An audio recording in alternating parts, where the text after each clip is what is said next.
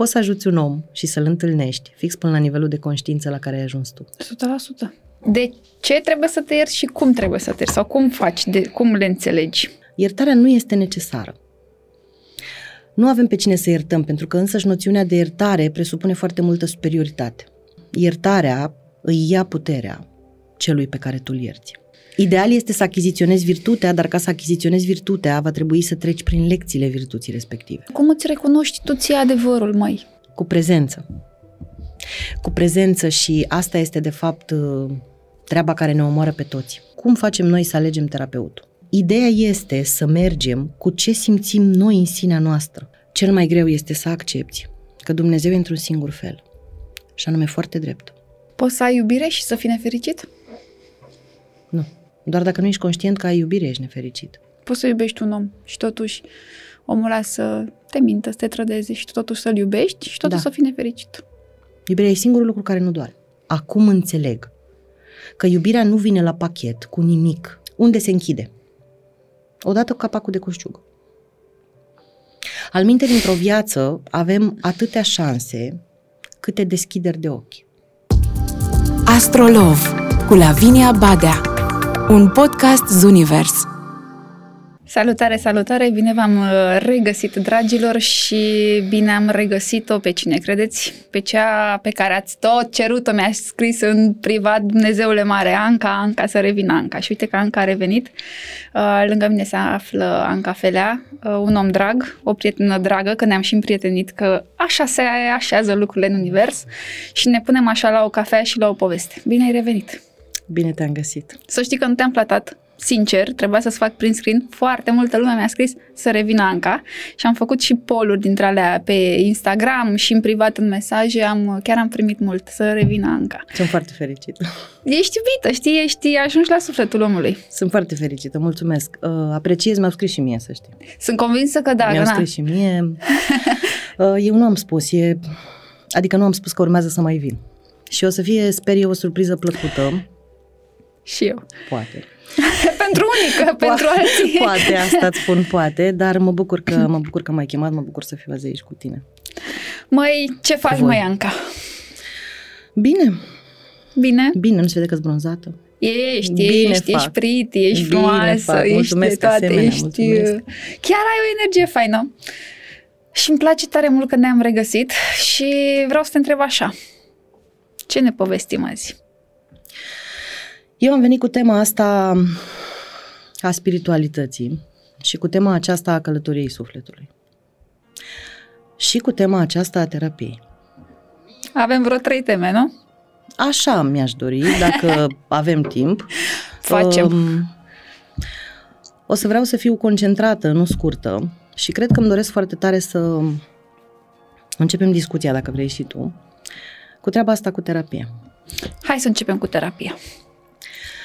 În primul rând cu diferența dintre foarte multele, nu știu cum să le spun, terapii sau foarte multele procese terapeutice care ne ajută în călătoria aceasta a sufletului. Ele sunt legate. Da? Uh-huh. Cum alegem un terapeut? Cum facem diferența? Ce înseamnă dacă mergi la un psiholog? Ce înseamnă dacă începi un proces psihoterapeutic? Ce înseamnă dacă faci analiză sau psihanaliză? Ce înseamnă dacă te duci la un terapeut care face energetic? Ce înseamnă dacă mergi la numerolog, la astrolog? Ce fac constelațiile familiale sau constelațiile pur și simplu? Uh-huh. Pentru că este foarte multă confuzie și pentru că eu am constatat din experiență proprie, din oamenii care au venit la cabinet, din oamenii care participă la cursuri, că oamenii nu știu de fapt. Uh-huh. Caută, dar într-adevăr sunt un pic bulversați, un pic în ceață. Dincolo de calitatea terapeutului, despre care o să vorbim dacă putem. Sigur. Dincolo de asta, este bine să înțelegem ce se întâmplă cu procesul terapeutic.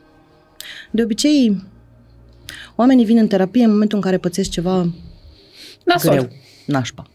Da?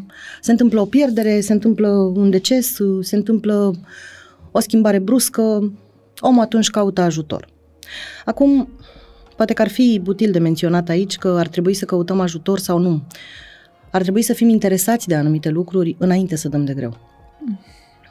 Da? Ar fi ideal, dar știi Nu cum suntem e. învățați așa. Eu am foarte, foarte mulți oameni pe care i-am întâlnit și care au spus aia, da cineva meu să vorbesc cu tine sau cu altcineva, eu dacă am treabă, mă la mama, mă la iubitul meu, mă la iubita mea. E foarte bine. Comunicarea ajută, e foarte bine. Du-te la maică ta și la iubită tu și la unde vrei. Ideea e că doar un specialist o să poată să țină spațiu. Doar Da. un specialist o să poată să fie imparțial în măsura în care el și-a adresat problema respectivă, altfel nici măcar el nu o să reușească să fie imparțial. Asta înseamnă că deja conține acea informație. Absolut. Sau a trecut prin ea sau, nu știu, ideal măcar a citit despre ea, măcar înțelege și nu se poziționează superior. Sau nu, ok, ai venit la mine, te învăț eu. Nu învățăm pe nimeni nimic. Mm-hmm. Sunt de acord cu teoria asta. Nu inventăm roata, nu inventăm apa caldă și mai ales nu suntem piciorul drept al lui Dumnezeu, deși am vrea. Da? Vorba iată, aia. Iată, iată, nu suntem. Da? Bun. Deci omul vine când are o problemă. Acum, Triggerul, practic. Da. Se petrece ceva, domne. M-a lovit. Acum, ca să rezolvi tu problema aceea în spate, e foarte mult. Am avut la un dat un curs despre, bă, pot să spun că am avut Bineînțeles. un curs despre energetica banilor. Una dintre cursante extrem de drăguță îmi zice la final, tare, către toată lumea, măi Anca, dar cursul ăsta n-a fost despre bani. Tu ca să ajungi să faci bani, trebuie să rezolvi înainte o grămadă de chestii. Bună dimineața! I-am Soare. mulțumit. Da? Ca să ajungem să integrăm sau să reușim să ne poziționăm corect și în prezent într-o traumă, e nevoie să înțelegem foarte multe lucruri înainte.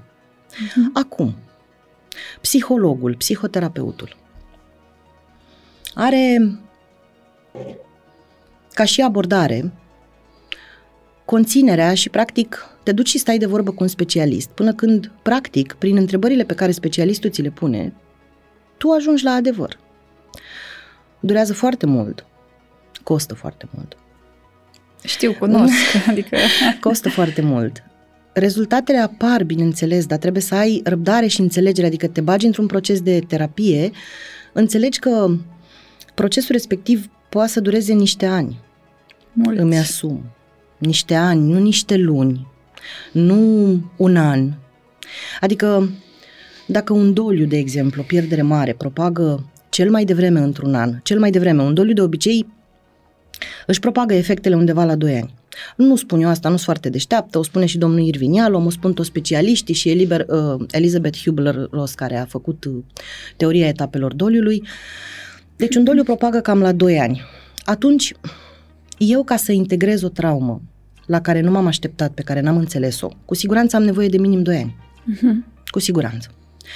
Plec de la premiza asta. Bun, oamenii renunță. Oamenii renunță pentru că unul la mână li se pare că, frate, dar mă duc acolo și vorbesc 50 de minute, tot eu dau bani la final, uh, pot să vorbesc și singur. Nu. Mm-mm. Nu, pentru că unul la mână când vorbim singur, noi cu noi nu, nu ne ascultăm. Oamenii nu se ascultă când vorbesc. Uh, am mii de exemple de oameni care spun chestii și în momentul în care eu îi întreb, spune-mi cât din ce ai vorbit astăzi ai vrea să întâmple? A, păi nu că glumeam. Mm-mm. Este literally. Literally, adică am avut un prieten și spun că l-am avut pentru că a murit. Am avut un prieten care mm, era coleg de serviciu, acesta a fost contextul, așa ne-am cunoscut, dar în timp am devenit uh, apropiați.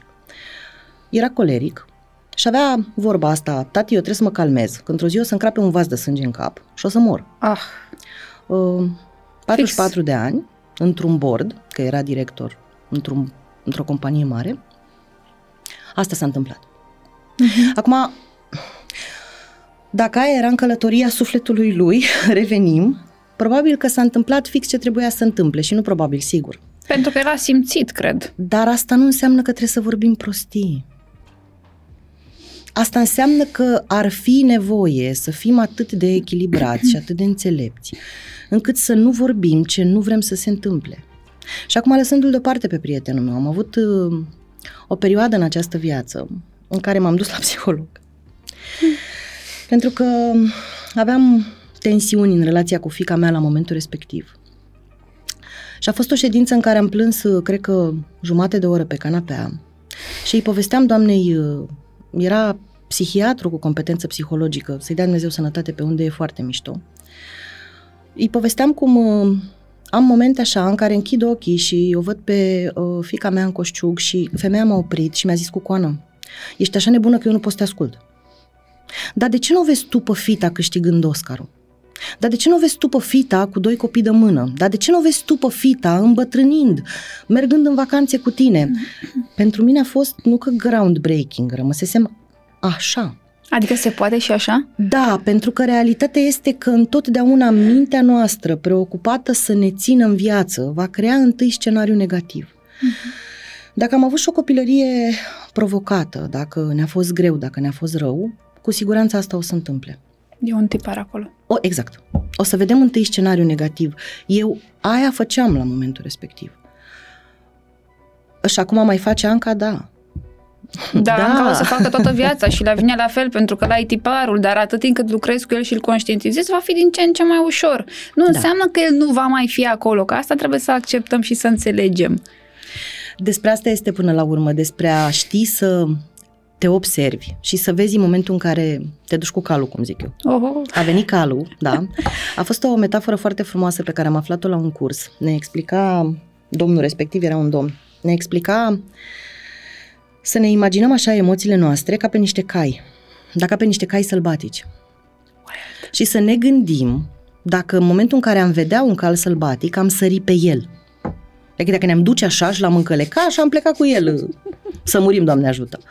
Mi s-a părut foarte relevant și foarte util și de atunci am ținut minte chestia asta. Noi asta facem cu emoțiile noastre. Deci vine un cal, nărăvaș, sălbatic, nărăvaș, noi sărim pe el.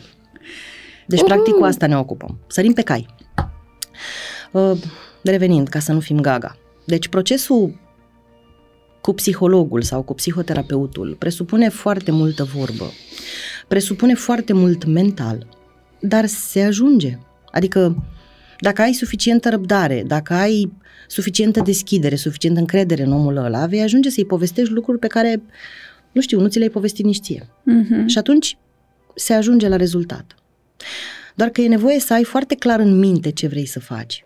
Omul când vine la terapie, vine la terapie și zice, eu vreau să rezolv asta. Da. Uh-huh. Sigur. Uh-huh. Dacă te-ai apucat să-i spui de la început, cum eu spun, băi, dar uite, ca să ajungi să faci bani, e nevoie să vedem tiparele, din ce familie vii? Ai avut bani? N-ai avut bani? Ce auzeai despre bani în casă? Care era treaba cu banul acolo? Da? O treabă foarte mișto pe care am descoperit-o recent la, uh, nu știu, putem să spunem nume. O să, să spui tot ce vrei da, tu. putem să facem ce vrem noi. Uh, la Petronela Rotar. Uh-huh. Eu, na, o, ne cunoaștem, dacă vrei, și din context de branșă și din uh-huh. context de ea scriitor și eu fan. Uh-huh. Uh, Acum doamna face uh, treaba aceasta de terapie, pare cariera aceasta pe lângă uh-huh. calitatea de scriitor. A scris la un dat despre bani că nu o să reușim să avem bani până când noi o să credităm siguranța noastră și nevoia noastră de control banilor. Și o să credem că noi suntem în siguranță sau suntem în control dacă avem bani. Greșit. Pff, nu că greșit, dureros. dureros. Am lucrat și eu în da. terapie. Dureros, pentru că adevărul ăsta este. Noi credem că atunci când o să avem bani o să fim, nu știu, o să întâmple nu știu, o să... Nu e adevărat. Am o vorbă aici și am spus-o de multe ori. Banii sunt iubire.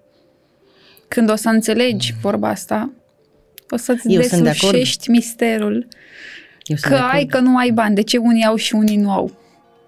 Pentru că banii sunt iubire. Da, E mult de procesat, adică niște ani, niște tipare, niște lucruri în spate pe care le lucrezi. Nu, și banii sunt iubire chiar și în contextul în care omul are doar bani.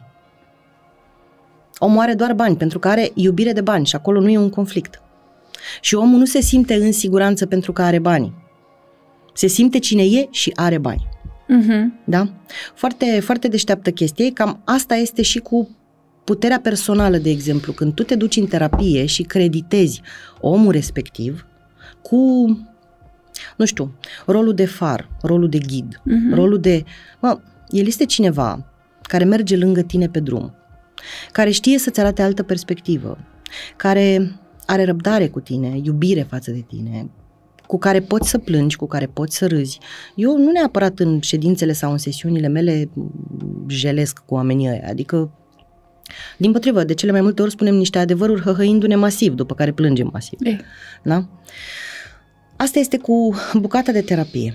După care când te duci tu la cineva care lucrează în zona energetică, cum ai fi tu care ești astrolog, Sau cum tu aș pe fi numerolog. eu care sunt numerolog sau cum aș fi eu care fac terapie prin regresie sau hipnoză sau reprogramare sau Orice altceva. citiri cu carduri, orice altceva, da? Lucrurile încep să schimbe energetic și asta e nașpa. Hai că Da. ai început bine. În forță. Să precizăm că în terapie lucrurile, uh, când te duci la terapeut, lucrezi mulți ani, la final o să-ți dai seama câte, câte, câte schimbări ai făcut. Pe când când lucrezi energetic, le simți un pic de Încep dinainte. întâi schimbările. Da, e altfel. Încep întâi schimbările, adică vin terapie, terapeutul curăță cu teta sau curăță cu reiki sau face o citire sau îți dă niște indicații, ridică o hartă, citește o hartă, îți explică ce cu nodul ăla, cu nodul ăla altul, îți dă o direcție și lucrurile încep să schimbe. Și cum ziceai și tu, poate încep să pierzi oameni. Mm. Nu neapărat că mor oamenii aia, bă, dispar din calea ta, adică iaca, s-a încheiat contractul, s-a încheiat înțelegerea la nivel de suflet. Omul vine și zice, băi, am venit la tine sperând să rezolv și mai rău s-a agravat. Păi da, că toate alea erau sub preș. Și cam asta se întâmplă. Sau vine omul și zice, am auzit că ai făcut cu nu știu care o regresie, după regresia aia i s-a schimbat viața. Uh, Da, se întâmplă și treaba asta. Deși înțelegerea la care am ajuns eu de curând și um, cred că la ultimul, la ultimul congres de regresie am văzut-o pe uh, Merion Bun lucrând și atunci m-am gândit prima oară la treaba asta. Viața în care ne aflăm este viața maestru, De fiecare dată? de fiecare dată. Contează viața asta și aici intrăm un pic, dacă vrei, în zona de uh, biserică. Biserica recunoaște o singură viață. Iar eu sunt de acord cu asta. Eu sunt de acord cu asta, Lavinia. Și explic imediat de ce sunt de acord cu asta. Așa ca Anca, în București, soția lui Dan, mama fetelor mele, uh, nu o să mai vin niciodată. Așa e. So, suntem de acord. Uh-huh. You have one shot. Și atunci, viața maestru este asta. Adică trebuie să înveți să-ți cultive acea viață, să o faci de maestru în fiecare viață. Absolut. Păi și cum facem? De unde Da, o cumpărăm? uh, de- imediat, imediat, imediat, imediat. Pasul 1, pasul 2, pasul 3. Uh, Voiam să sar niște pași dacă se poate mai repede. Anca. Mm, Nu, că dacă se putea, aș fi sărit eu, știi? Adică nu știu dacă știi tipologiile acelea de angajat, uh, deșteptul harnic, deșteptul leneș, prostul harnic, prostul leneș, da? Și noi vrem întotdeauna deșteptul leneș. Iar eu sunt deșteptul leneș, adică eu sunt mama shortcut-urilor, deci se poate mai repede, gata, hai pe acolo. Uh, nu, nu se poate. Tocmai de aia am ajuns la înțelegerea aceasta că, bă, dacă nu se poate altfel, e foarte bine să faci o regresie. Mhm. Dacă nu se poate altfel, este foarte bine să lucrezi karmă de neam. Este foarte bine să lucrezi Există o metodă în terapia prin regresie care se numește stitching, care înseamnă că tu treci prin toate tipurile de vieți în care ai făcut aceeași greșeală și practic închizi tiparul. Ai greșit față de energia banilor. Te duci atât cât dă sinele tău divin și lucrezi treaba asta. Dacă nu se poate altfel. Dar de cele mai multe ori se poate cu o tehnică foarte simplă, da, în care tu aduci omul în puterea lui de astăzi. Nu contează ce fel de viață ai avut, poate ai fost faraon, poate ai fost cerșetor, poate ai fost așa. Eu am această vorbă și în viața asta sunt Anca din Ozana, ce facem? Facem ce putem. Da, da, am fost faraon, așa. Ok. Spune-ne mai mult. Da? Mă, ești savuroasă, mă, cum pui tu problema, mă faci să... Da? Ne-am întâlnit cu sufletul acela și am avut 200 de vieți cu 200 de povești de iubire, da? Și în viața asta e șeful tău și te dă afară. Sau mai rău. Contează? Contează cum gestionezi acum durerea, contează cum gestionezi acum felul în care te poziționezi într-o pierdere. Să vezi o treabă. Uh, Am foarte mulți oameni la cursuri, știi, când discutăm de călătoria sufletului sau discutăm de karmă sau discutăm de cum se termină viața, în momentul în care întrebă, ok, cum se termină viața? Toți îți vor răspunde pe moarte. Mhm. Și o să mor și tu? Da, clar, când? E, Vom în vedea. funcție, în funcție de câți ani are. E, nu mă, poate să fie mâine. Poate să fie mâine.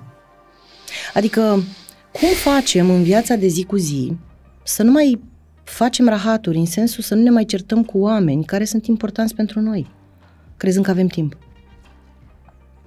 Nu mai vorbesc cu mama.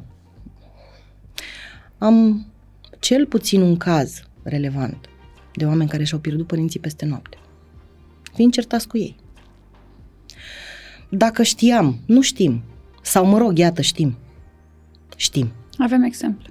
Nu, dar știm, pentru că în momentul în care întrebi omul cum se termină viața, până moarte și o să mor și tu, da, când? E. Nu mă, nu, nu e. Sau nu știu, maica ta când o să moară? Pff, are 50 de ani, o să moară peste încă 40. Mhm. Cine a zis? Cine a zis? Cum facem să ne poziționăm în prezent? Cum facem să nu mai batem la uși închise pentru că pierdem timp? Iarăși am nenumărate exemple de oameni care vin în terapie rămânând agățați în același tipar, în aceeași relație, în același job care îi nefericește profund, păi dar nu mișcă de acolo. Și asta nu e o problemă, pentru că e ok să rămânem acolo, dar fără să ne mai jelim.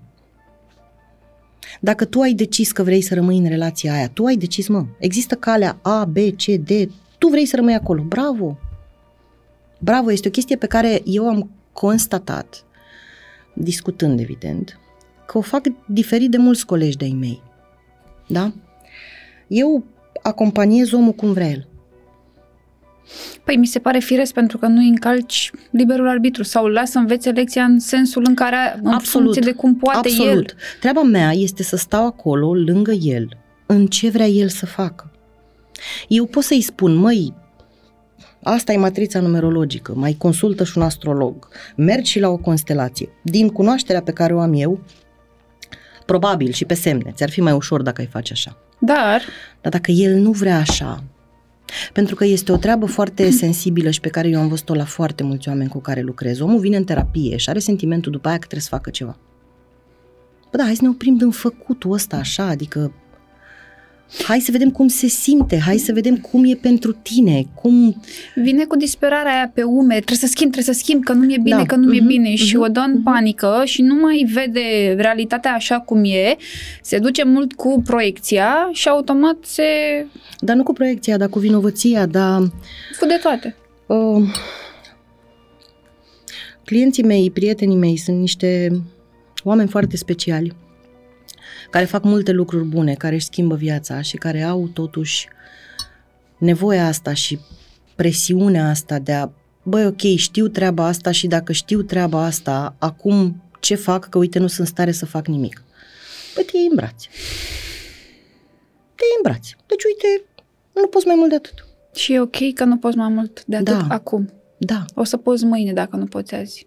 Sau poate nu o să poți niciodată în viața asta, pentru că poate că ți-ai ales altceva sau poate că ai deplătit ceva. Și acum aș reveni un pic la treaba asta cu călătoria sufletului. Mhm. Călătoria sufletului arată foarte diferit de ceea ce facem noi aici în 3D. Sufletul vine pe pământ și se întrupează ca să achiziționeze niște virtuți, ca să evolueze, dacă vrei. Acum, percepția mea și este doar a mea, nu am cum să o verific și dacă are cineva cum să o verifice, o să fiu foarte recunoscătoare și sunt dispusă să învăț să ascult. Percepția mea este că e cam viața și virtutea. Adică ne încarnăm și avem de învățat, de integrat, de dus mai departe o virtute. Virtuțile sunt ale pe care le spune biserica, de adevăratele. Smerenia, acceptarea, uh, bunătatea, înțelepciunea, Iertarea. Astea sunt virtuțile de pe gama de foarte sus. Iertarea și iubirea, cu vârful suprem, iubirea necondiționată, sunt virtuțile cel mai dificil de achiziționat. Da? Deci, practic, venim viața și virtutea. Uh-huh. Acum, ce este foarte special, ca să zic așa, e că orice virtute are două capete. Este virtutea către alții și cum știm să o aplicăm față de alții și virtutea față de noi. Și să zicem că învățăm noi să fim iertători, că tot uh, îmi spuneai la început că o să vorbim puțin și de ultimul meu curs cu virtutea și lecția iertării. Și da, uite, și asta este de menționat. Orice virtute este și o lecție.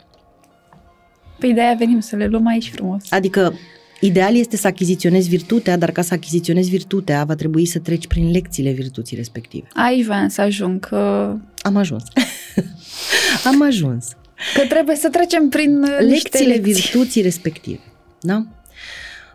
Eu poate reușesc să devin iertător față de alții. Până nu am reușit să mă iert pe mine, nu am achiziționat virtute.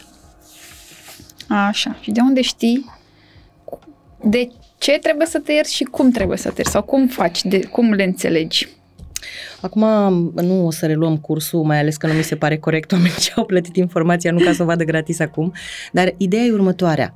Asta cu iertarea, dincolo de faptul că e pe un palier foarte înalt și presupune un nivel foarte înalt de conștiință, iertarea nu este necesară. Nu avem pe cine să iertăm, pentru că însăși noțiunea de iertare presupune foarte multă superioritate. Uh-huh. Și dădeam în curs exemplu acesta al, să zicem că încalți o pereche de sandale cu un toc foarte ascuțit și tu ești desculță și eu nu mă uit și te calc. Și vin și îți spun, iartă-mă la vine. Mm. Tu cu degetul zdrobit, pentru că-s prietena ta și mă iubești mult, zici, "Mm, te-am iertat. Da? Uh, eu nu am să învăț dacă tu mă ierți. Să fiu atentă data următoare când mă încalți cu tocuri. Tu nu ai să poți să duci iertarea decât dându-ți ție un pumn în ochi după ce te-am încălcat eu pe picior. Pentru că corpul tău fizic strigă din toate celulițele lui, băi, fată, ne-a călcat aia pe picior. Da? Ce putem să facem cu adevărat este să înțelegem lecția în care ne-am aflat. Și mie să-mi pară rău că te-am călcat și că tu ai fost partenera mea de lecție. Și ție să-ți pară rău că te-am călcat eu și nu cineva de care nu spăsa. Da? Și să mergem mai departe cu treaba asta. Poziționarea asta cu iertarea este nu știu cum este, dar pentru mine a făcut click în momentul în care am uh, descoperit uh, teoria constelațiilor familiale, așa cum a făcut-o Bert Heilinger. Bert Heilinger spune că iertarea îi ia puterea celui pe care tu îl ierți. Pentru că ia responsabilitatea pentru fapta lui. Pentru că toți avem puterea să ne asumăm, toți avem puterea să avem discernământ, toți avem puterea să creștem, toți avem puterea să devenim mai înțelepți, mai echilibrați. Ce să te iert eu? Nu sunt mai deșteaptă ca tine. Ce să mă ierți tu? Nu ești mai deșteaptă ca mine. Asta e precum chestia aia cu domne cel care e super, super empatic și ce om bun e. Păi e empatic cu toată lumea, numai cu el nu. Nu. Și atunci cum facem? Adică e nevoie să înțelegi și să pui și limite chiar și în empatie, chiar și în ceea ce înseamnă să-ți înțelegi partea asta de iertare și așa mai departe, dar la fel treci prin procese și lucrezi mult și în terapie și în spiritualitate și în psihologie, să ajungi să Și renunți, și renunți, că e prea scump, e prea greu, ce mă învață pe mine nebuna aia. Uh, E un proces, da. Este, deci, în călătoria sufletului, sufletul vine să evolueze, cum spuneam, să achiziționeze virtuțile sau virtutea. Și acum, povestea pe foarte simplu stă cam așa. Vine omul pe pământ, se încarnează, crește, cam pe la, să zicem, 18 ani, zicem, zicem. Pentru că este un prag, adică pragurile astea nu sunt puse aleatoriu. Da, clar. Da, majoratul nu e pus aleatoriu. Adică lucrurile se întâmplă în niște praguri. În astrologie, 27 de ani, prima întoarcere a lui Saturn, Mhm. 33 de ani, vârsta lui Isus. Sunt niște praguri. Niște praguri în care, din prisma călătoriei sufletului, sinele divin evaluează respectiva existență umană și zice Ia să vedem noi ce face Ancuța. Bine, e sănătoasă. Câți ani are ea? 18. Bravo. Mm. Și ce a venit să facă? Ce-o fi venit eu să fac? Că, sincer, nu-mi dau seama până câte bubuiele am trecut, nu-mi dau seama ce trebuie să învăț, dacă nu tot, dacă doar jumate, dacă doar un sfert, în fine. Și a făcut, a învățat, dar uite, să zicem, să zicem, că am de învățat treaba asta cu iertarea. Mă rog, absolut random. Eu fiind un șapte, să zicem că aș avea, adică să zicem că ar fi posibil Ar fi. ca eu și tu să avem cumva această lecție. Și O avem, o avem. are 18, nu avem, nu avem.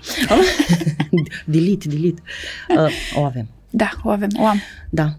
Să zicem că vin să fac asta, am 18 ani, sinele meu divin se uită și zice, a înțeles Anca ce are de făcut? Nu. Hm. Nu mai lăsă. 27 de ani. A înțeles Anca ce... Nu.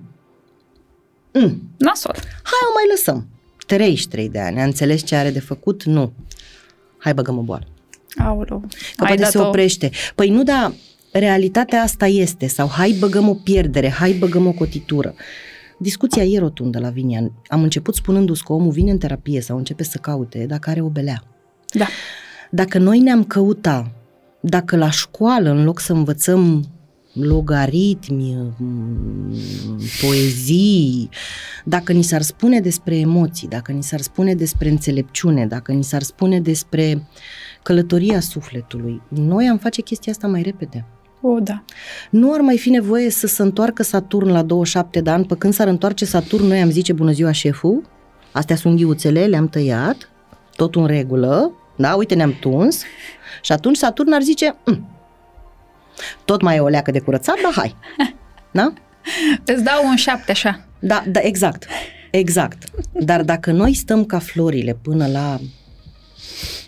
Nici nu știu până la cât la vinia, pentru că, sincer, Depinde de fiecare în parte. da. Și mai mult decât atât, sunt oameni care ies din viață și nu fac nimic. Mhm. Pentru că nu, nu e cu judecată, nu e cu vai, sunt niște... un- Nu, nu. Mă, ăla e parcursul. Și și asta trebuie să acceptăm și și asta trebuie să învățăm. Și altă dovadă de m- mare smerenie și înțelepciune este să nu mai avem noi impresia că știm noi ceva. Pentru că noi vedem așa bucată din tablou. Așa bucată din tablou. Zicem, bă, Lavinia e o fată așa bună, e așa drăguță, a făcut atâta bine, a făcut atâta voluntariat. Cum mă să treacă ea în situația asta nașpa? Dar Dumnezeu știe ce a făcut Lavinia șapte existențe în urmă. Dumnezeu știe câtă lume a omorât, Dumnezeu știe cât a trădat, cât a furat, cât a mințit, pentru că nu ajungem pe o treaptă de conștiință fără să trecem prin toate lucrurile astea. Da. Felul mic în care noi judecăm, uite, ți-am scăs bronzat, am fost cu, am fost cu ai mei la greci și vorbind cu tatăl meu, tata e un om foarte bun și ceva absolut special, vorbind cu tatăl meu, tata m-a ascultat povestindu-i de treaba asta cu călătoria sufletului și așa și la un moment dat îmi zice, mă, tăticule, tu ai dreptate, dar serios acum, cu toți copilașii ăștia bolnăviori așa și care mai fac cât un cancer și care i-am zis, tată, tu nu vezi decât copilul acum.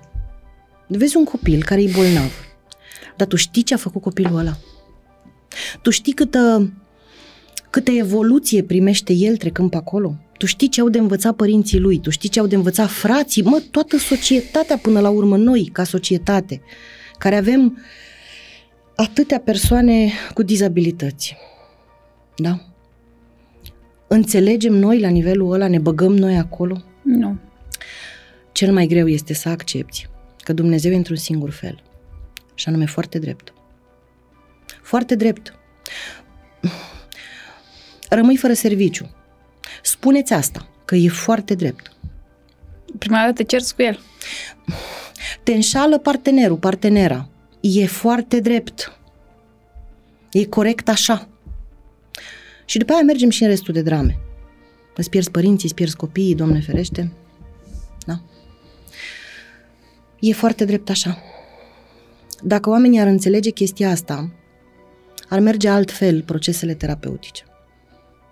Ar merge altfel acompanierea. Practic, în momentul în care găsești un om în care ai încredere, cu care, cu care progresezi, da?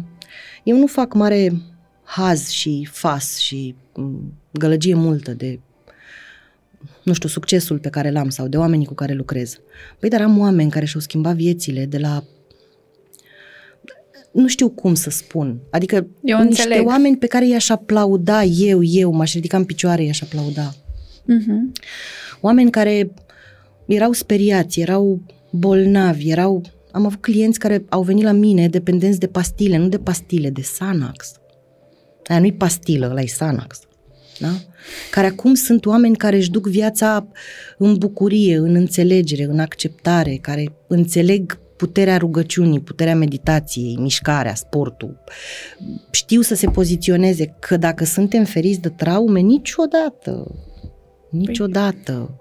Dacă tu vii la terapie și lucrezi regresie, nu ți se mai întâmplă să, nu știu, fii dat afară sau sau da, să te prindă da. taifunul în Grecia. da, adică am avut uh, inclusiv apropiați care au fost prinși acolo de furtuna care a venit. Da? Ce facem acum, ziceți după mine? Tatăl nostru care... Ce mai putem să facem este, acum? Este o lecție, cu siguranță. Și dacă poți să-ți păstrezi mințile acasă, nu. Măcar Nu, dar ai putea să-ți dorești. Ai putea să-ți dorești. Și atunci, omul care merge alături de tine, terapeutul cu care lucrezi, în care ai încredere, această treabă o are. Ce înseamnă că terapia durează niște ani? Nu înseamnă că niște ani noi mergem ca hipnotizați la aceeași adresă sau formăm același număr de telefon.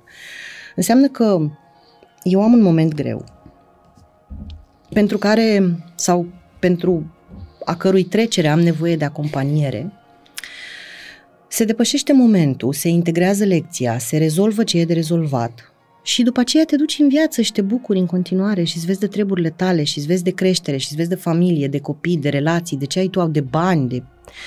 Mai apare iarăși un blocaj. Te întorci la omul ăla. Ca să facem terapie și ajungem la un punct foarte important pe care l-am menționat la început. Ca să facem terapie avem nevoie în primul rând de cunoaștere. Nu poți mă să te duci la terapie și să nu înțelegi de ce te duci acolo.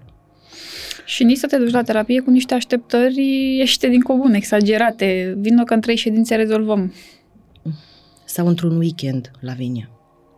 Sau în două săptămâni. Sau într-o săptămână, sau într-o tabără, sau într-o, nu știu, un retreat de nu știu care. E frumos să mergi în retreat Eu personal merg la cursuri de când am apucat-o pe drumul acesta în mod constant. Nu m-am oprit niciodată, sunt niște ani, mulți. Doar că înțeleg exact că dacă treaba asta mă scoate din uh, rutină și din viață, dacă treaba asta mă face să nu mai merg pe pământ, dacă treaba asta îmi crește două aripi, aceste două aripi, în viața reală aici pe pământ, e posibil să mă încurce. Nu e greu să fii înger. E greu să fii om. Nu e greu să vorbești frumos, să fii bun, blând, echilibrat, când trăiești în muntele Atos. În muntele Atos nu te înjură nimeni pe stradă. Uh-huh. Nu stai nimeni în fața în trafic. În uh, metrou te mai înghese cineva sau un tramvai. Exact. Pe muntele Atos nu te înșală nimeni când faci business. Nu te trădează nimeni dintre apropiați. E foarte ușor să fii așa echilibrat. E foarte ușor să spui niște lucruri. Hai cu noi aici pe pământ, știi? Hai, hai să fii bun. Când te trezești dimineață, dai cu piciorul în tăblia de la pat, îți vergi cafeaua pe tine, te duci la serviciu și te ia șeful sau colegul la 13-14, vii acasă și te ia partenerul sau partenera când ai aruncat gunoiul, hai aici cu zenul, mă! Hai aici cu zenul, știi? hai să fim aici cu zen când mama sau sormea sau tata vorbesc uh, chestii pe care eu nu vreau să le aud, da? Aoleu, au mă doare, o să fac aia, o să fac alta, am făcut analizele, au ieșit iară proaste. Și să rămâi zen, nu? Da, da, da, să rămâi zen, așa, să stai, să înțelegi, da, mă, e în călătoria sufletului, e normal să vorbească așa. Uh, Jesus. Jesus. Eu pentru asta mă duc eu în terapie, da? asta vreau să zic, adică, ca orice terapeut, ai și tu terapeutul da, tău. Terapeuții. Terapeuții tăi. Ei e mai mulți. Ei Îi mai iubim mulți. pe toți. Da? Că, de exemplu, dacă am nevoie de previziuni astrologice, nu mă pot duce la la care fac regresie. Știi ce zic? Că la să uită la mine așa. Da, da, da. Deci da, sunt mai mulți oameni cu care lucrez și e normal să lucrăm cu mai mulți oameni. Și revenim la treaba cu cunoașterea. Da. Uh, eu de-aia țin cursuri, de-aia mă duc la cursuri. Nu mai vreau să fac unul la unul. Nici eu. Am înțeles? da, nu că nu mai vreau să fac unul la unul că m-am cățărat pe pereți. Voi rămâne în structura de unul la unul, de altfel cred că mm. este o mare oportunitate de creștere atunci când lucrezi individual. Doar că nu mai vreau să lucrez unul la unul cu oameni cu care în ședința de unul la unul trebuie să țin câte un curs. Nu mai vreau să fac asta. Mi se întâmplă de foarte multe ori ca într-o sesiune de lucru de o oră sau de o oră jumate sau poftim dacă e regresie de trei ore sau de două ore jumate, să stau să predau. Ca omul să înțeleagă ce lucrez, ca omul să înțeleagă ce îi se întâmplă, ca omul să înțeleagă consecințele respectivei terapii. Pentru că este foarte important ca omul să știe la ce se așteaptă. Tu în momentul în care lucrezi o regresie, deschizi nu știu câte câmpuri cuantice. Câmpurile cuantice sunt aici acum, adică pentru toți oamenii care nu înțeleg, recomandăm să citească și recomandăm cunoaștere ca să poată să priceapă că toată treaba asta energetică nu are aplicabilitate aici acum. Deschide o grămadă de câmpuri cuantice și treaba respectivă te afectează 10 zile, 14 zile. Ok, nu te poate afecta mai mult de nu știu să zic eu, când am lucrat karmă de neam, cred că trei săptămâni am fost uh, descentrată, o să folosesc acest mm-hmm. cuvânt, descentrată. Deci nu poate să fie mai mult de 21 de zile, dar 21 de zile să tot descarci amintiri, să tot descarci emoții, să ai stări pe care nu poți să le controlezi, să ai tot soiul de somatice, adică manifestări somatice mm-hmm. în mhm. corp, să-ți amorțească, să te doară, care trec. Omul e cazul să știe. Păi dacă după regresie uh, verși sau ai uh, vertij sau sunt normale, nu te sperii. Da? Nu se întâmplă nimic, nu înseamnă că te-ai îmbolnăvit. Uh-huh. Dacă crește pulsul și de unde ai un 60-70 normal, stai câteva zile cu el la 80 sau la 100, e normal. Pentru că se integrează în câmpul fizic, în corpul fizic, ce ai lucrat energetic. Prin urmare, oamenii au nevoie în primul rând de cunoaștere au nevoie să înțeleagă care-i treaba cu călătoria sufletului, au nevoie să înțeleagă care-i treaba cu virtuțile astea, au nevoie să înțeleagă, de exemplu, constelațiile, da? Constelațiile nu sunt o terapie, sunt o metodă de investigație terapeutică. Da. Într-o constelație tu vezi tabloul concret, corect, al rănii sau al lucrului pe care trebuie să-l lucrezi sau pe care trebuie să-l vezi, să-l integrezi, să-l observi, să-l modifici. Da? Omul se duce, vai, de eu fac terapie, eu mă la constelații. Uh, da. Ne revenim? Cunosc. Mă duc, uh, lucrez energetic, nu știu cum. Una e una, alta e alta. Trebuie să ai răbdare să le integrezi. Dar integrarea nu vine atunci. Plus că la constelație te duci, cum ai zis și tu, afli tabloul.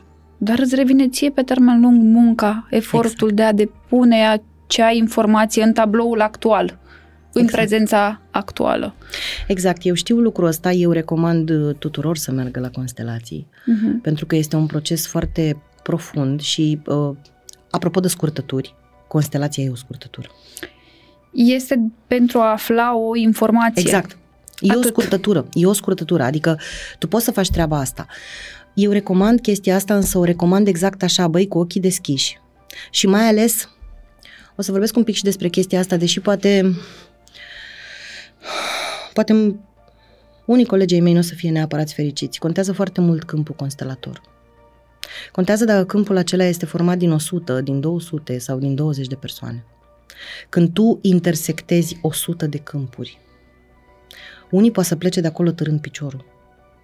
Sigur, contează experiența constelatorului, contează câmpul constelatorului și revenim, iarăși, discuția e rotundă, revenim la cum e terapeutul respectiv. Uh-huh. Revenim la câmpul lui de conștiință, revenim la ce poate să țină el, yet again.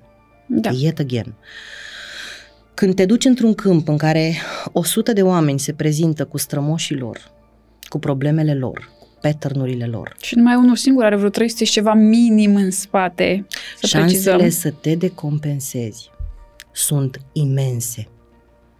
Și atunci, du-te mă, du-te. Eu personal am fost în câmpuri constelatorii de 100 de persoane. Dar eu sunt terapeut. Da, conții, știi eu să știu, Nu, nu, nu, eu știu ce fac. Eu înțeleg, la fel cum mi s-a întâmplat să plec din constelații de 30 de oameni. Mi s-a întâmplat să mă înscriu la cursuri, să plătesc cursurile și să nu mă duc. Uh-huh. Pentru că văzând câmpul cuantic care se formează acolo, alegi să nu te duci.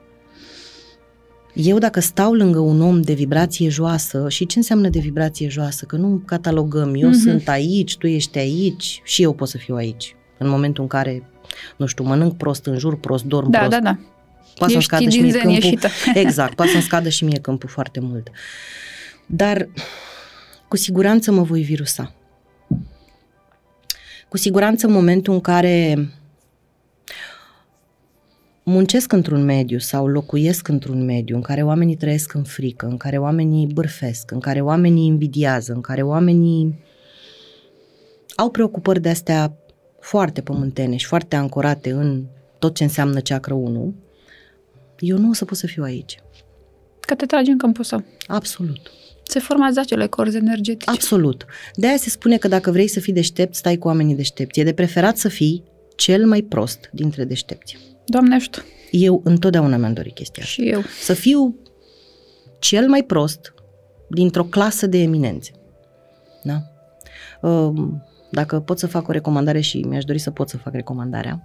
Te rog. Cine n-a văzut Oppenheimer, să meargă repede. Am fost chiar la premieră. Bravo.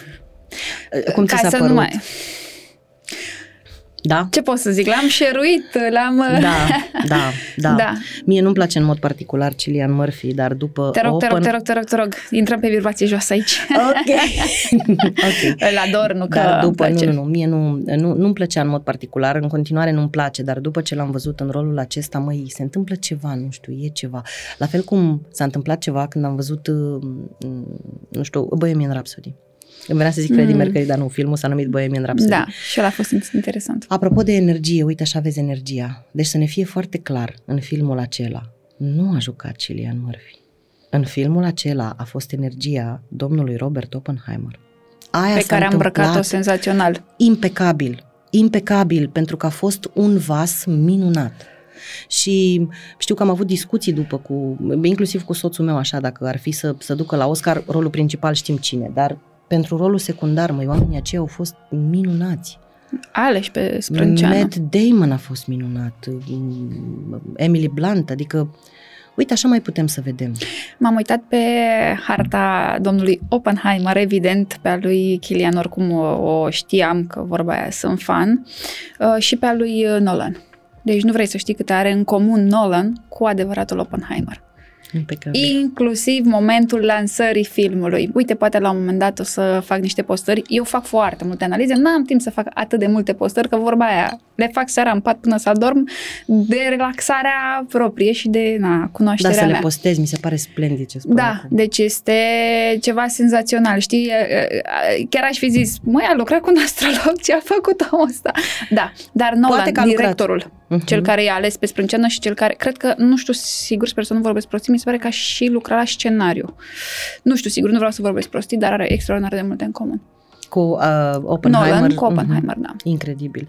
Deci, uite, vezi, de asta spun că nu inventăm noi apa caldă. Mm-mm. Nu suntem noi piciorul drept al lui Dumnezeu și filmul acesta, Oppenheimer, echivalează nu cu trei ore de terapie, cu jumătate de ani de terapie. Știi ce am observat eu? Atât de mulți oameni au așteptat acest film și atât de mult au rămas dezamăgiți. Nu au înțeles nimic. Nu înțeles nimic. Este un film foarte sus ca vibrație la Vinia, asta se întâmplă, deci nu poți să înțelegi.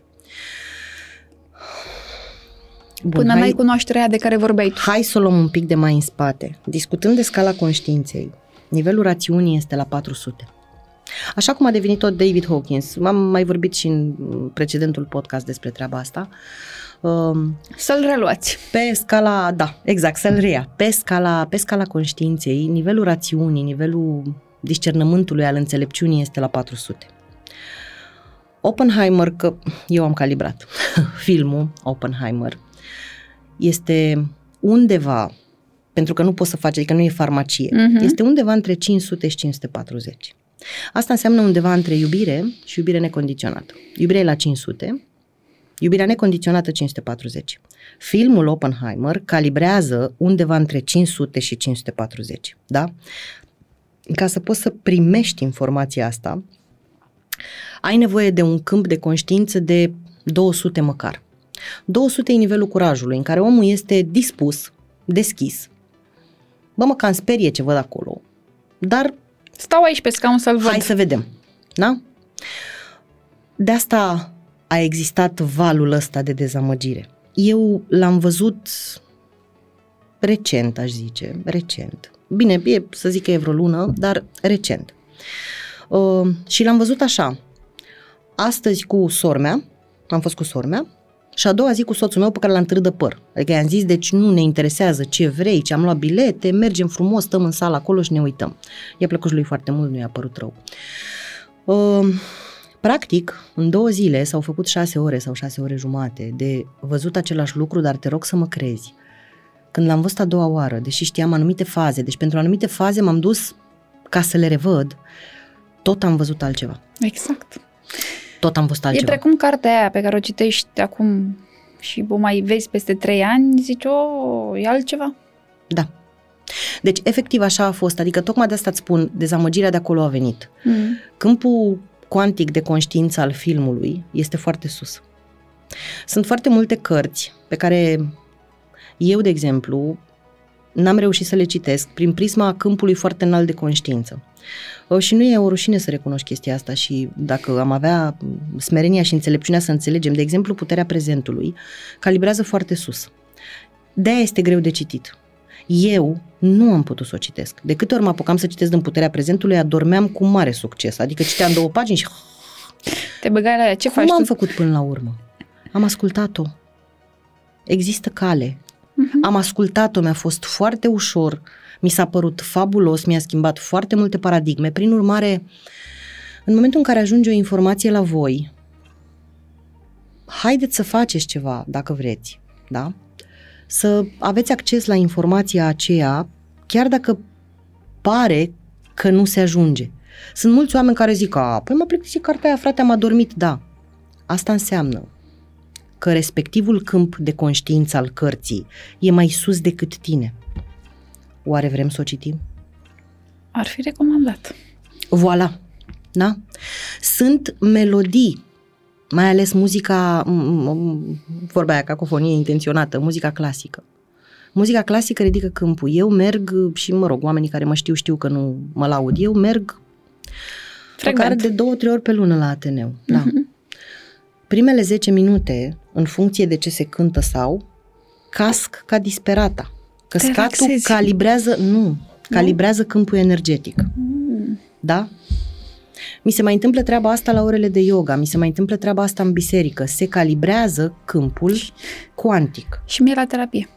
Păi, Te voilà, converți, se, zic exact, acasă. exact, exact, se curăță, se curăță. Ori, vrem să facem treaba asta, nu vrem să ne oprim. Dacă adorm când citesc o carte, este de dorit să o citesc.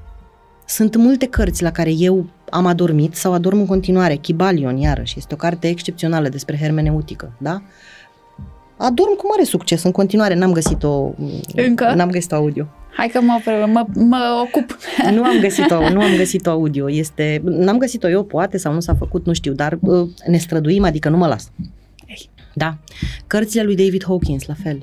Îmi aduc aminte că la început, când voiam să urmăresc conferințele care sunt la liber pe net, pentru că sunt o grămadă, deci dacă vrei să te instruiești, n-ai nevoie să vină nu știu care să-ți predea. Uh, când mă uitam la conferințele lui David Hawkins, în 5 minute sfărăiam. Te vorbesc serios. Da, e ok. E ok, avem voie să facem chestia asta. Important este cum vrem să mergem mai departe pe drum. Deci, repet, este nevoie de cunoaștere.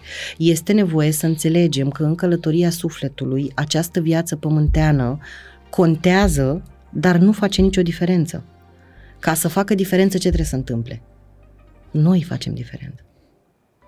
Să fii și tu conștient și să trăiești mai în prezent. Noi suntem ăia, adică degeaba mă duc înapoi în trecut și mă deprim, pentru că asta e definiția depresiei, trăit în trecut. Degeaba fug în viitor și devin anxios, pentru că asta e definiția anxietății, trăit în viitor. Mm-hmm. Prezentul este întotdeauna punctul de putere și practic ca să pot să acționez, nu să reacționez, trebuie să mă asigur că sunt aici acum la vârsta pe care o am. De cele mai multe ori, mai ales dacă e să te uiți în conflicte. Deci când oamenii se ceartă, nu se ceartă doi adulți. Mm-mm. Adulții, adulții nu se ceartă. Copiii ai interiori A, mi-ai făcut, nu mi-ai făcut și de cele mai multe, din păcate, nici măcar nu se certă pe ceva uh, ce i-au trigărit în acel moment. Ei sunt în reproșurile alea antice și de demult pe care, ce să vezi, nu le-au așezat atunci când era momentul. Sau nu le așează nici măcar acum și nu vor nici măcar acum să înțeleagă într-un conflict, de exemplu, și asta este altă zonă, dacă vrei, că uh, pe ce muncesc, de exemplu, în multinaționale sau în zona de business, abordez foarte mult tema asta a gestiunii de conflict. În orice fel de conflict, contează mobilul sau contează obiectivul conflictului. Contea- ne certăm, ok, dar de ce ne certăm? Ca să ne împăcăm, să rezolvăm sau să ne certăm de tot? Asta este deja, știi ce ai spus tu, asta este deja un nivel foarte sus de conștiință. Noi discutăm foarte pragmatic, adică eu vreau camera asta verde și exemplu pe care îl dau tot timpul la curs pentru că e foarte simplu și foarte concret. Eu vreau camera asta verde și tu o vrei albastră. Are rost să ne certăm dacă la final, după ce am terminat cearta, camera iese verde sau albastră. Dacă această cameră rămâne la fel cum e acum, vorba ce avem două nebune care nu au avut ce face și au pierdut trei zile din viață ca să facă nimic. Mulți oameni se ceartă nu pe verde și albastru. În orice fel de situație de viață, tu dacă te uiți la obiectiv, o să știi cum să te poziționezi. Da? Și ajungem iarăși la exemplul ăsta al terapiei și al cunoașterii pe care o ai sau nu ai. Vii la terapie că te-a înșelat partenerul, zicem orice acum, da? Vii la terapie... un exemplu foarte bun, des, din păcate destul de des, des întâlnit. întâlnit. Vii la terapie pentru că te-a înșelat partenerul. Bun. Dincolo de karmă, de analiză, de psihanaliză, de vorbim, de ne uităm pe numere, pe astrograme, pe mama și pe tata, dincolo de toate astea, bă, ce vrei tu? Ce vrei tu? Vrei să rămâi cu omul ăsta? Bun.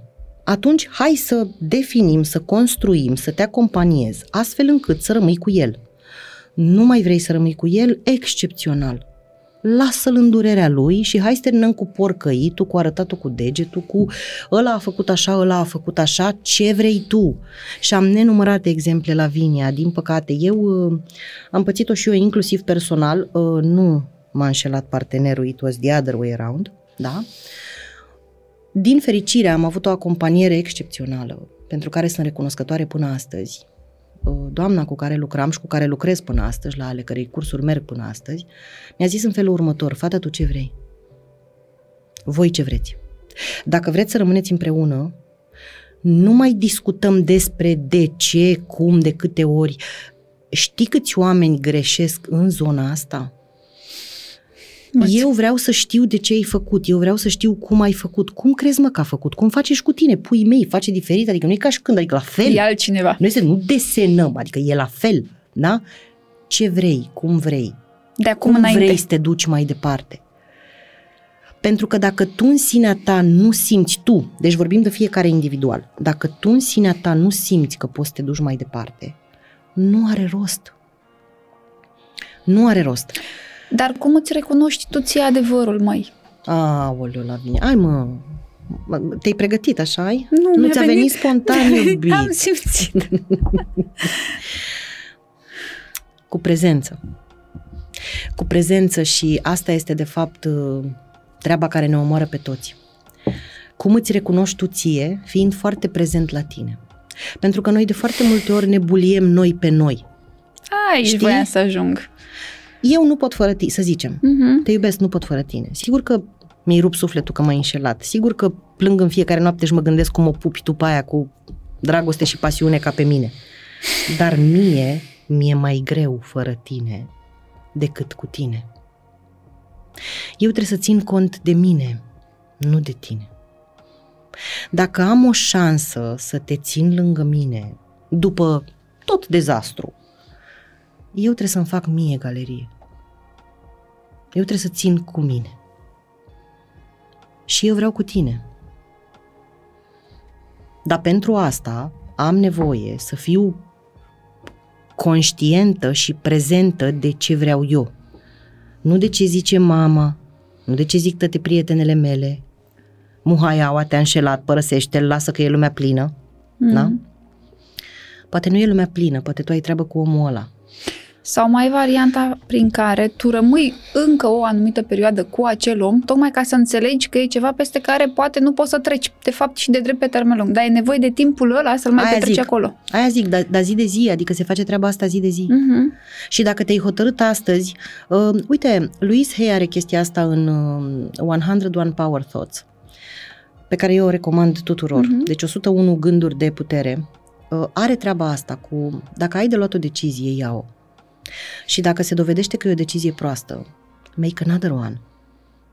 Also turns out to be stupid. Make another one. Dacă noi am avea flexibilitatea asta, discernământul ăsta, încrederea asta în viață, uite, eu azi aleg să rămân cu tine, deși m-ai înșelat, da? Peste două zile sau două luni se dovedește că e o decizie proastă. I make another one. Exact. Peste două zile sau două luni se dovedește că și aia a fost proast- proastă. I make another one. De fapt, unde se închide? Odată cu capacul de coșciug. Al minte, dintr-o viață avem atâtea șanse câte deschideri de ochi. Și oamenii nu înțeleg treaba asta, adică știi, în toate astea de dezvoltare personală se spune, băi, să fii recunoscător, că ai mai primit încă o zi și toată lumea zice bla bla bla, bla bla bla, bla bla bla, dar de facto, explicația concretă este fix asta. Există atâtea șanse câte deschideri de ochi. Nimic nu e final până nu se închide capacul de coșciug. La prietenul meu, la colegul meu, e prea târziu să mai schimbe ceva, că N-au mai fost. și au trecut foarte mulți ani, foarte mulți ani, deci cred că s-a întâmplat în, nu știu, 2016. Mhm. Da? Acolo e prea târziu. În rest, nu e prea târziu niciodată. Pentru nimic. Pentru nimic. Vrei să te împaci, vrei să te apuci de o școală, vrei să pleci în lume, vrei să lași serviciu, vrei să schimbi cariera. Nu e prea târziu, doar că știi ce se întâmplă? Când le spui la oameni că nu e prea târziu, oamenii zic, da mă, dar e greu, mă apuc acum de școală, vai. Mai am puțin și plâng. E o doamnă care a început uh, cursurile de actorie undeva la, nu știu, cred că 70 ceva spre 80, iar la 84 a jucat în Black Panther.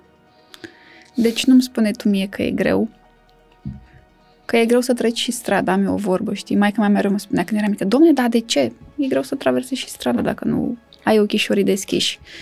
Deci eu personal nu rezonez cu e greu. Mie îmi place când e greu, mă provoacă, evoluez și îmi dau voie să iau alte decizii și alte decizii și alte decizii să experimentez. Pentru că doar așa evoluez eu în viață. Așa cred eu pentru mine, credința mea, fiecare să facă cum crede pentru el. Deci Toți cumva evoluăm așa. nu-mi permit eu să aplic uh, asupra tuturor, cum de altfel și în consultații mereu spun, nu este decizia mea, îți explic eu niște drumuri cum și tu poți, sau niște alternative, eu te poți ține de mână să-ți schimbi singur percepția în funcție de dorința ta. Um, oamenii, de fapt, vor rețete de-a gata la vinia. Nu avem. Nu are nimeni, nu că nu avem noi. Unii, unii pretind că au.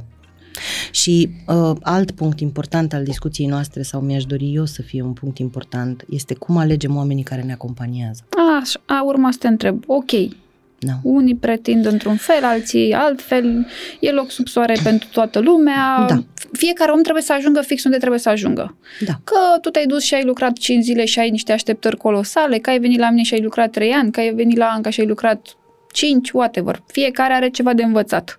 Nu punem sub semnul întrebării de ce te-ai dus în locul X, pentru că ai nevoie de acea experiență ca să o poți integra pe următoarea. Dar diferența o face așteptarea, nu? Pe care tu ți-o proiectezi, pe care tu ți-o creezi, sau, sau așteptarea asta pe care, care se proiectează asupra ta. Dacă primești proiecția, dacă primești proiecția, eu niciodată nu am permis și nu intenționez să permit oamenilor cu care lucrez să-și pună puterea la mine în curte. Mereu le zic și la cursuri, mereu le zic și în terapiile individuale și dacă eu mor mâine, tu ar trebui să poți să mergi mai departe în viață. Da. Este, dacă vrei, rețeta, nu rețeta, uh, măsura reușitei fiecărui părinte. Adică, dacă copilul tău este un pic mai bine cu tine, dar foarte bine fără tine, atunci ai reușit. E genial, da. Atunci ai reușit. Uh, Este la fel cu un terapeut. Băi, sigur, cu omul ăla, tu ar trebui să poți face un pic mai bine. Ar trebui să fii îmbogățit, ar trebui să găsești ceva de citit, ceva de văzut, ceva de integrat, ceva de... Dar dacă ăla dispare mâine, că, uite, nu moare, dar poate pleacă în Hawaii, tu ar trebui să fii la fel de echilibrat. Am uh, oameni care zic, vai de mine, păi și când pleci în concediu, vai de mine, eu sper că o să fii foarte bine așa, adică am eu această expresie cu dacă se dă pisica peste cap, știu unde mă găsești, dar pisică Totuși. peste cap înseamnă pisică peste cap. Da? Este primul lucru la care ne uităm. Am auzit multe povești și mi-a părut rău că le-am auzit. Cu oameni care au mers în terapie la colegi de-ai mei și au primit uh, următoarea treabă. Eu vreau să vorbim astăzi despre subiectul X. Nu, nu, nu ești încă pregătit. Alo, Cine a stabilit? alo. Nu, păi înainte să vorbim de asta, trebuie să vorbim de asta, trebuie să vorbim de asta. Uh, nu. Nu, nu, nu, nu. Da, în momentul în care omul vrea regresie, eu o să-i spun că pentru a ajunge la regresie e nevoie să înțeleagă călătoria sufletului, câmp cuantic, corp fizic, cum funcționează creierul, ce înseamnă o undă de reprogramare, care sunt consecințele, Exact. care e pregătirea, asta e altceva. Dar dacă omul vrea regresie, eu nu îi spun, nu, eu îți propun înainte două ședințe de tarot. Uh, sau eu îți propun înainte să-ți fac uh, harta numerologică și sau eu îți propun înainte să fac cinci citiri cu carduri. Omul vine pentru ce vrea el. Și vine pentru că are acea nevoie și e foarte bine. Și este cazul să fie primit ca atare și da, îi explici, ok, dacă are nevoie să citească sau dacă are nevoie să integreze sau dacă are nevoie să vadă, foarte bine, bravo. Îi spunem, uite, poți să citești asta, poți să vezi asta și până nu citești asta și până nu vezi asta, eu nu lucrez cu tine. Aici am voie. Pentru că dacă, de exemplu, cineva vine să facă o reprogramare hipnotică, pentru că așa a înțeles el că o să doarmă mai bine dacă face o sesiune de hipnoză, uh, tu e cazul să-i explici niște lucruri. Că dacă a luat tratament psihiatric sau dacă ia tratament psihiatric și tu îi bagi creierul în teta, el e posibil să facă, să se decompenseze în primul rând, dar după care să facă cine știe ce episod psihotic. Asta e treaba mea de specialist, da? Dar nu-ți spun eu despre ce vorbim azi. Vorbim azi despre ce vrei tu. Eu încă am treaba asta cu oameni care vin la cabinet și când îi întreb, ok, ce lucrăm astăzi, îmi spun ce vrei tu. Eu nu vreau nimic, vreau să plece acasă. Adică Mi-ar plăcea să nu lucrezi dacă e. eu nu vreau nimic și uh, ne uităm la toată treaba asta. După care, în mod concret, că știi, ca să poți să ajungi să vezi chestia asta despre un om, e totuși nevoie de timp. Și atunci, cum facem noi să alegem terapeutul? În niciun caz, la fel cum facem să alegem preotul duhovnic sau la fel cum facem să alegem medicul. Mă uit la cum sunt eu ghidat și mișcat din interior. Băi, toți avem asta. Mi-ar plăcea mult, mult, mult ca oamenii să nu-și mai dea puterea și să creadă că dacă tu ai rezonat cu mine sau eu rezonez cu tine, rețeta noastră sau ce facem noi este pentru toată lumea. Nu este pentru toată lumea. Da, eu pot să cer o recomandare, adică pot să zic, Lavinia, aș avea nevoie de puțină claritate pe subiectul X. Tu care ești în branșă sau aș avea nevoie să fac o constelație ca să mă clarific, mm-hmm. tu care ești acolo, ai face o recomandare, adică dar ideea este să mergem cu ce simțim noi în sinea noastră, Mhm. cu cum ne place omul respectiv și dacă omul respectiv este foarte urât, dar eu simt că, lu- adică mă simt primit și simt că pot să lucrez cu el, să lucrez cu el. Da, da, corect. Din punctul ăsta de vedere, eu găse, eu este perspectiva mea, îmi cer iertare dacă nu e primită sau corectă, pe mine nu mă interesează mă ce feedback ai tu legat de Vasilica.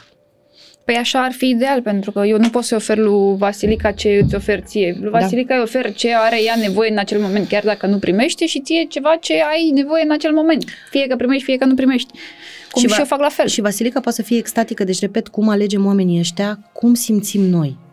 Cum simțim noi și calea cea mai simplă pe care am identificat-o eu este aia că mă încred și eu în sinele meu divin, în univers și în Dumnezeu Tatăl și zic, du-mă, Doamne, Tu la omul cel mai potrivit. N-am greșit niciodată când am făcut așa. Da, așa este. Întotdeauna simți, știi. Nu e- Du-mă, Doamne, Tu. Mi-aduc aminte că la momentul la care nu aveam preot duhovnic, treceam printr-o m, pasă foarte proastă cu fica mea uh, și, mă rog, am primit această recomandare că să mă duc la slujba de maslu.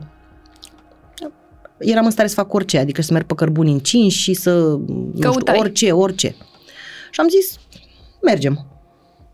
Și am mers la slujba de maslu și uh, am stat ca planta, evident, că asta se întâmplă de obicei când nu cunoști și nu înțelegi.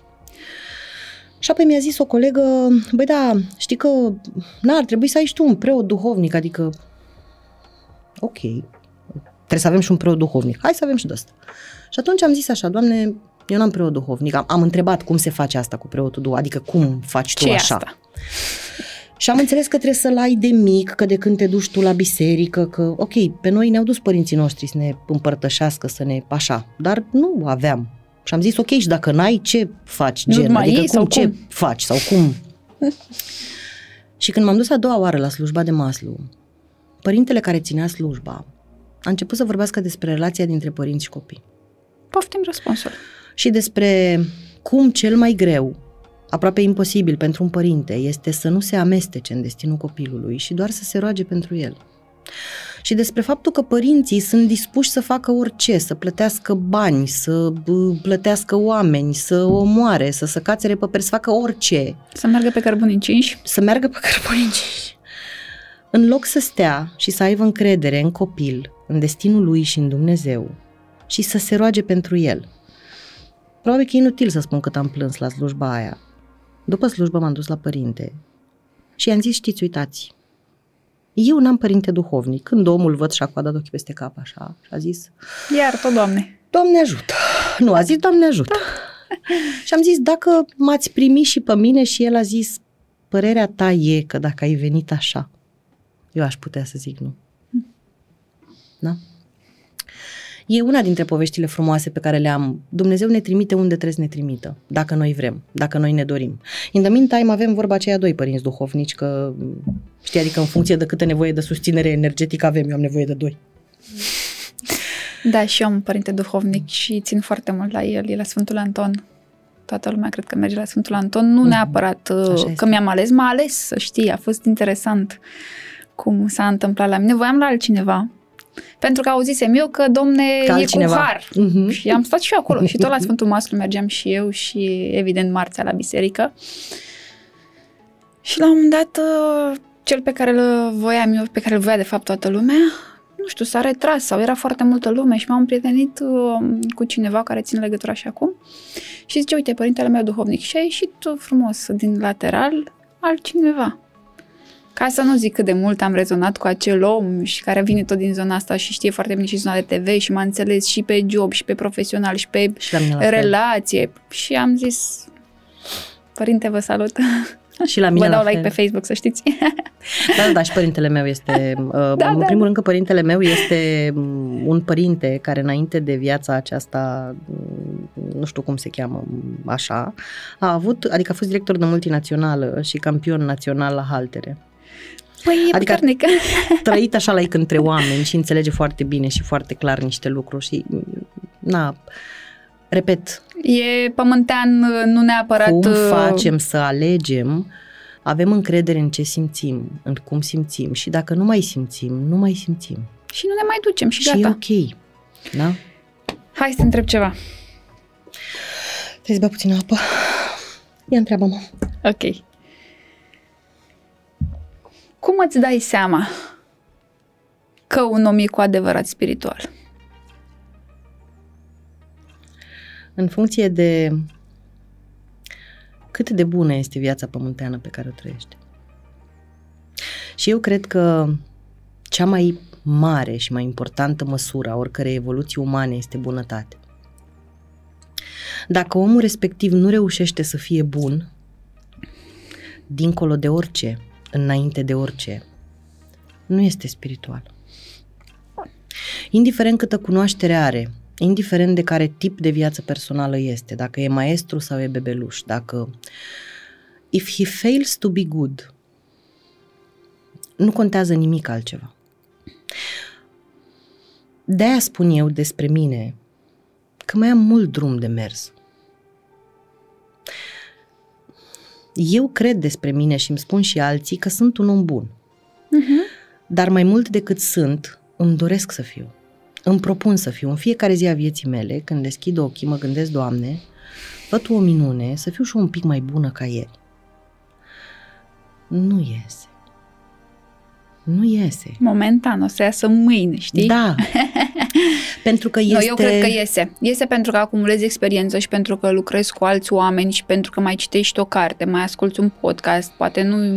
nu adică nu zic că ești modestă, poate nu, nu vezi astăzi, îți spun că așa mi se întâmplă și mie. Poate nu văd astăzi, dar mâine cu siguranță înțeleg și abordez un pic și diferit situația și contextul și reușesc într-o formă sau alta să fiu bună, nu-mi dau seama atunci, îmi dau seama în timp, dar cu siguranță este. Nu, ai, nu trebuie să ai nicio îndoială aici. Mulțumesc. Doamne ajută, uh, răspunsul la întrebare pe scurt este ăsta. Cum știi că un om e spiritual? Atât de bun cât reușește să fie, nu numai cu ceilalți, cu el. În primul rând cu el, când reușește să nu pună presiune pe el, să nu vorbească urât de el, să nu aibă așteptări, și atenție, nu viteza 1 și viteza 8. Viteza 1 în care sunt un nebun maniac și viteza 8 în care sunt așa, las de la mine, poți să mă calci, poți să faci ce vrei tu, nu vorbim de extreme. Să fiu bun cu mine înseamnă să recunosc că astăzi pot până aici. Ultima oară când m-am certat cu mama a fost ieri. Da? Înainte când mă certam cu mama, sufeream îngrozitor, adică mă gândeam, bă, dincolo de faptul că e mama și o iubesc și m-a crescut și avem o poveste întreagă în spate și, și o iubesc, da? N-am fost în stare să tac din gură sau n-am fost în stare să uh, las eu de la mine sau n-am fost în stare să zic eu să rămână să închid telefonul. E foarte puțină vreme de când nu mai fac asta. Bă, atât am putut. Că dacă îmi pare rău, foarte rău. Și na, o să vadă asta, îmi pare rău, mamă, iartă. Da? Dar târziu am înțeles că degeaba suntem buni cu alții dacă suntem răi cu noi. Uh-huh. Degeaba mă despart, plec, cresc, învăț, dacă în inima mea mă las pe mine singură, punând toată povara asta de a crește, învăța, merge, face, drege, N-am reușit mare lucru. Cum știu când un om e spiritual? Când e bun cu el, mă. Când vorbește frumos de el. Când nu mai zice despre el, așa sunt eu mai prost. Mm. Zici? Te complaci, eu, te, în fine, sunt multe... Când nu mai are așteptări de la el, când e om.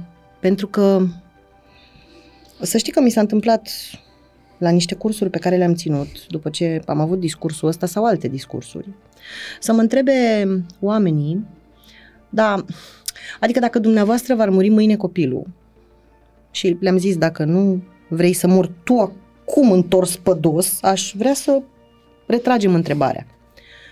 Nu mă, nu înseamnă că dacă ești spiritual, dacă înțelegi călătoria sufletului, îți pierzi din umanitate sau nu mai simți sau tu trăiești într-un zen și ai ajuns Dacă Buddha. eu înțeleg că acest corp fizic este doar un vas, da.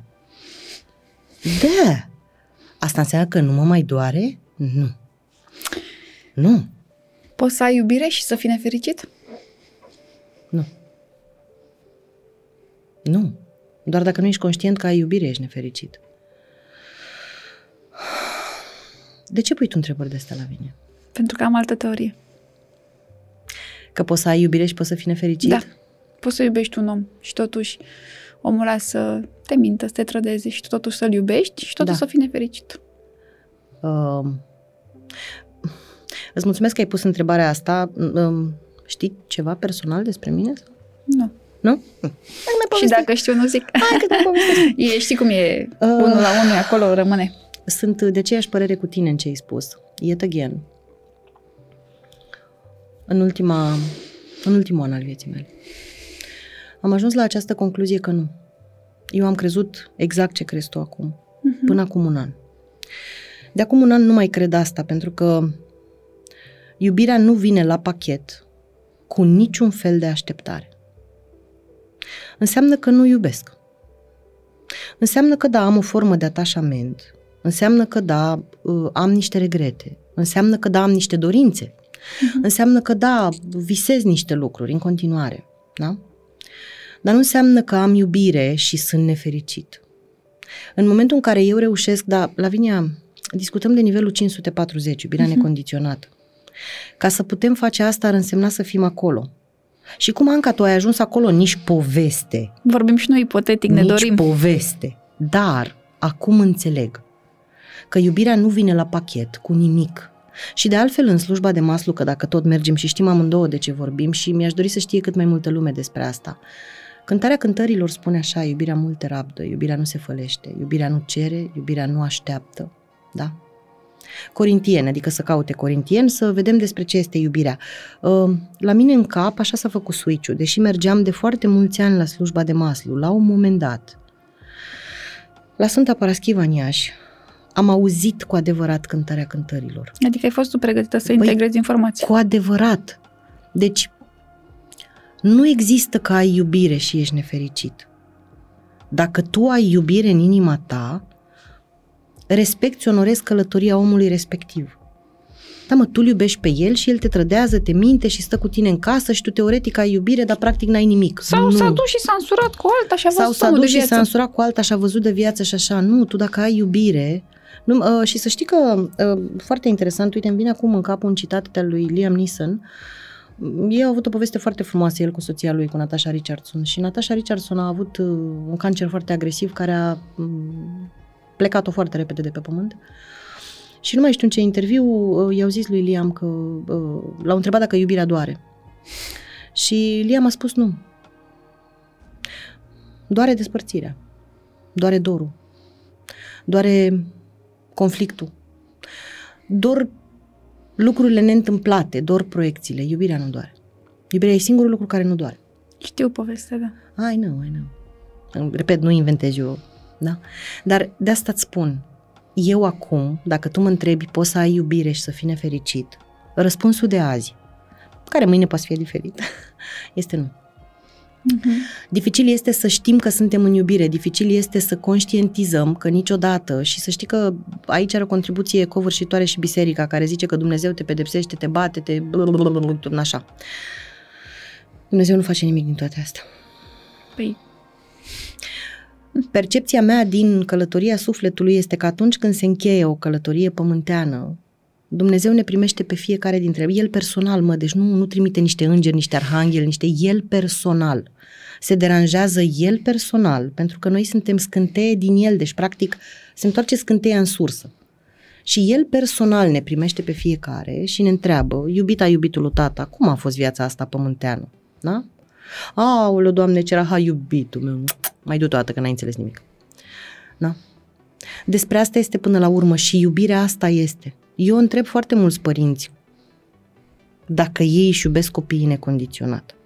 Răspunsul este da de fiecare dată. dar să facă cum zic eu. Exact. Și eu atunci merg mai departe și îi întreb și are voie să fumeze? Vai de mine, cum are 12 ani? Nu contează. Eu te-am întrebat, are voie să fumeze? Deși acolo intrăm într-altă zonă, în zona de limită. La 12 ani sigur nu are voie să fumeze, nu? Pentru că, dar ca idee, ca idee, da? Păi și cum îți construiești tu viața fericită, Mm. da, Mm. în momentul în care accepti că tu ai iubire, dar Gigel s-a însurat. Adică să ajungem și noi la nivelul la măcar 350. Ah, nu mai zic de Doamne. 540. Lavinia, mă tem că aici nici măcar eu nu pot să vorbesc competent. Dragilor, Nu că nici măcar eu, în sensul că nici măcar eu care sunt foarte deșteaptă, nu. După toată terapia, după foarte mulți ani de terapie, după toate cărțile, după toată cunoașterea, sunt lucruri în viața mea pe care nu reușesc să le accept, la care mă dau cu fundul de pământ ca un copil de trei ani. Deși pricep foarte multe lucruri. Da? În mod ideal, așa ar trebui, cum zici tu și exact cum am citat și eu așa, că sunt foarte deșteaptă, așa, adică capul meu compilează foarte Mm. mult. Știi, I made a bad decision, I make another one. This also turns to be bad, make another one. Înțeleg. Doar că uneori sare aia, cum se cheamă, ceva. Știi, la Din pick mecanism. sare bățul de pe da. ăla și se învârte în gol, frate. Și se învârte în gol și tu ești tot acolo, over and over again. Și de adevăratele vindecarea e să vin prezent. De adevăratele vindecarea este să îți spui cu voce tare, în acest moment Gigel s-a însurat și regardless of ce am avut, cât de frumos a fost, aia a fost atunci și acum nu mai e. Și dacă cumva se mai deschide încă o dată bucla asta cuantică, Doamne ajută, vom vedea atunci. Dar noi de cele mai multe ori stăm în capul nostru. Răspunsul este foarte scurt la întrebarea ta. Și ce facem dacă Gigel s-a însurat și noi încă îl iubim? Trăim. Zicem după mine, Tatăl nostru care ești în cerul. De... Nu ai ce că, să faci. Plus că pentru fiecare om uh, integrarea informației vine altfel. Pentru tine rezolvarea o să fie într-un fel, pentru mine o să fie altfel. Mhm. O să o percepem în funcție de nivelul nostru de conștiință, de cât am citit, învățat, lucrat, interiorizat, trăit în prezent și așa mai departe. Deci nu avem o rețetă a succesului pe care o aplicăm pe un calapod. Ne-am dori, dar nu avem. Um, cred că anumite lucruri se învață de adevăratele în foarte mult timp și când zic foarte mult timp, intenționez nu ani, ci vieți. Cred că o anumită maturitate și o anumită înțelepciune le căpătăm de adevăratele cu înaintatul în viață. De-aia am eu acest principiu că să fii psiholog și să acompaniezi oameni la 23, 25 de ani, 27 de ani când termin facultatea, eu cred că poți să faci treaba asta, dar cred că poți să faci treaba asta până la un anumit palier. Da. Cred că poți să faci treaba asta până la punctul la care, adică tu poți să întâlnești un om Uh, și asta am spus în podcastul trecut, mă repet, crezi că zbâlbâită? Uh, poți să ajuți un om și să-l întâlnești fix până la nivelul de conștiință la care ai ajuns tu. 100%. N-ai cum altfel. Nu ai cum să faci altă acompaniere, adică oricât ai fi de bun, de dăruit, să ne înțelegem o fată sau un băiat de viață personală nouă, care teoretic este egalul meu din toate punctele de vedere, este un suflet bătrân care a trecut prin toate nivelurile în această viață pământeană. Eu am, Doamne ajută, mâine, poi, mâine 50. Doamne știu. Ce să, Doamne ajută la toată lumea, ce să facă? Ce să facă?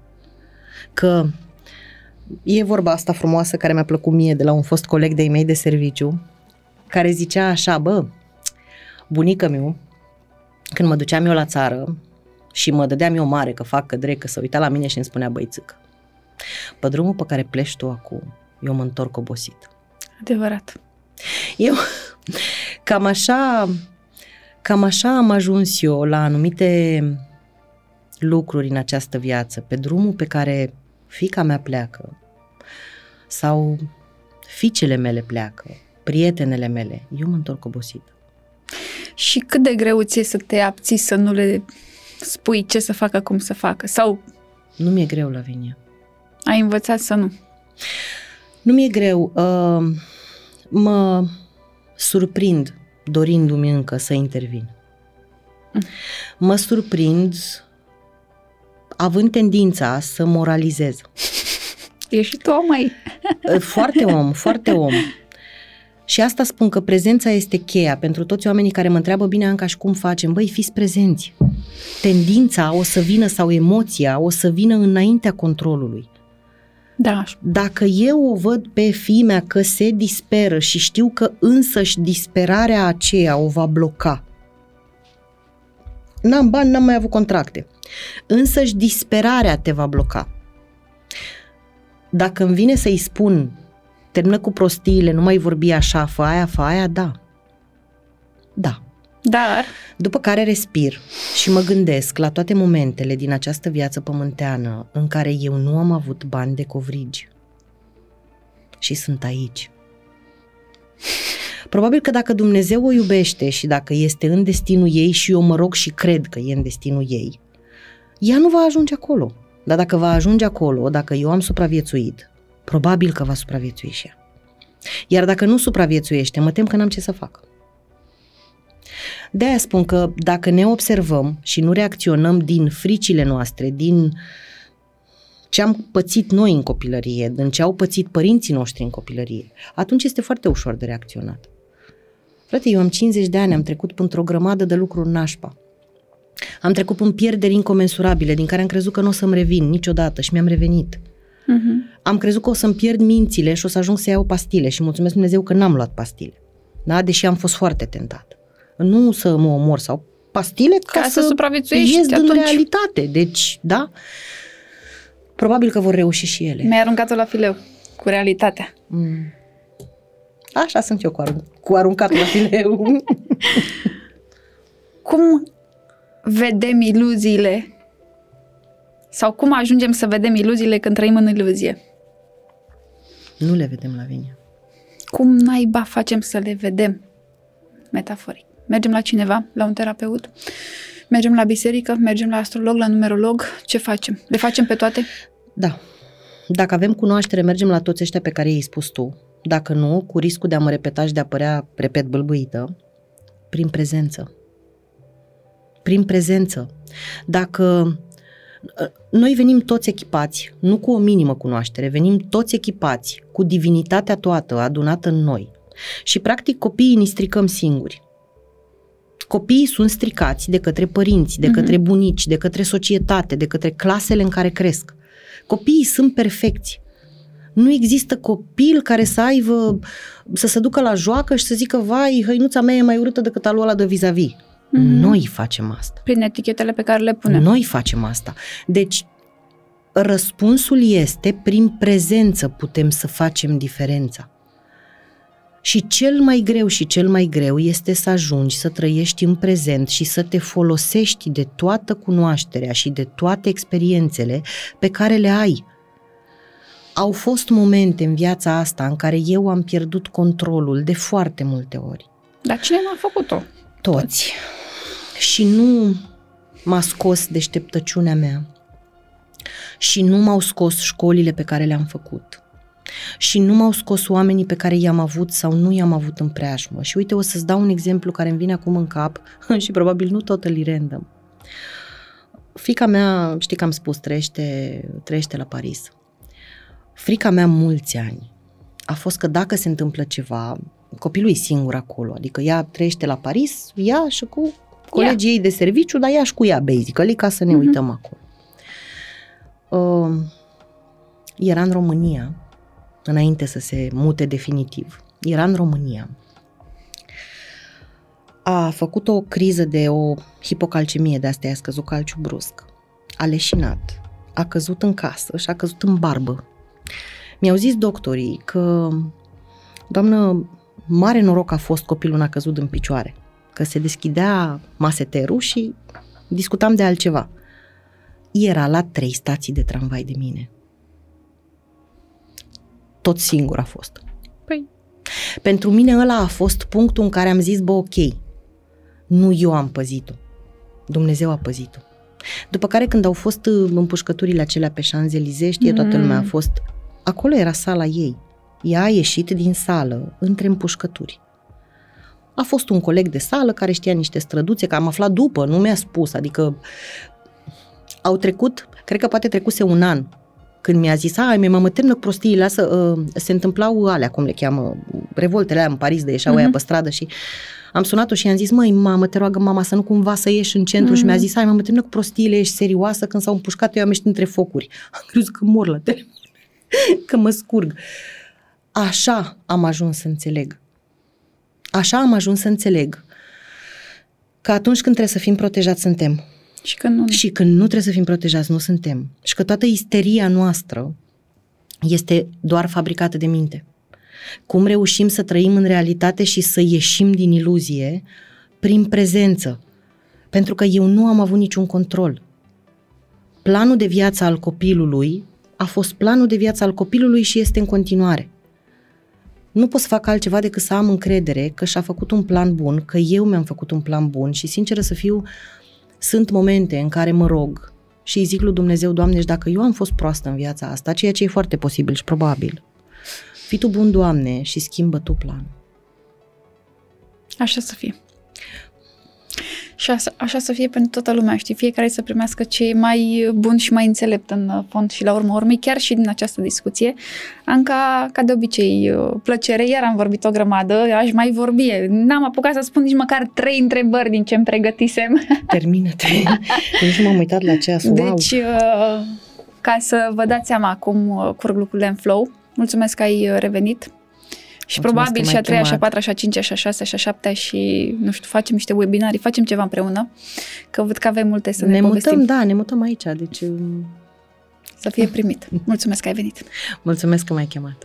Mulțumim mult de tot. Lăsați-ne comentarii, dați-ne tag, vă răspundem, ne găsim, ne organizăm. Mulțumim. Seara faină! Zunivers Podcasts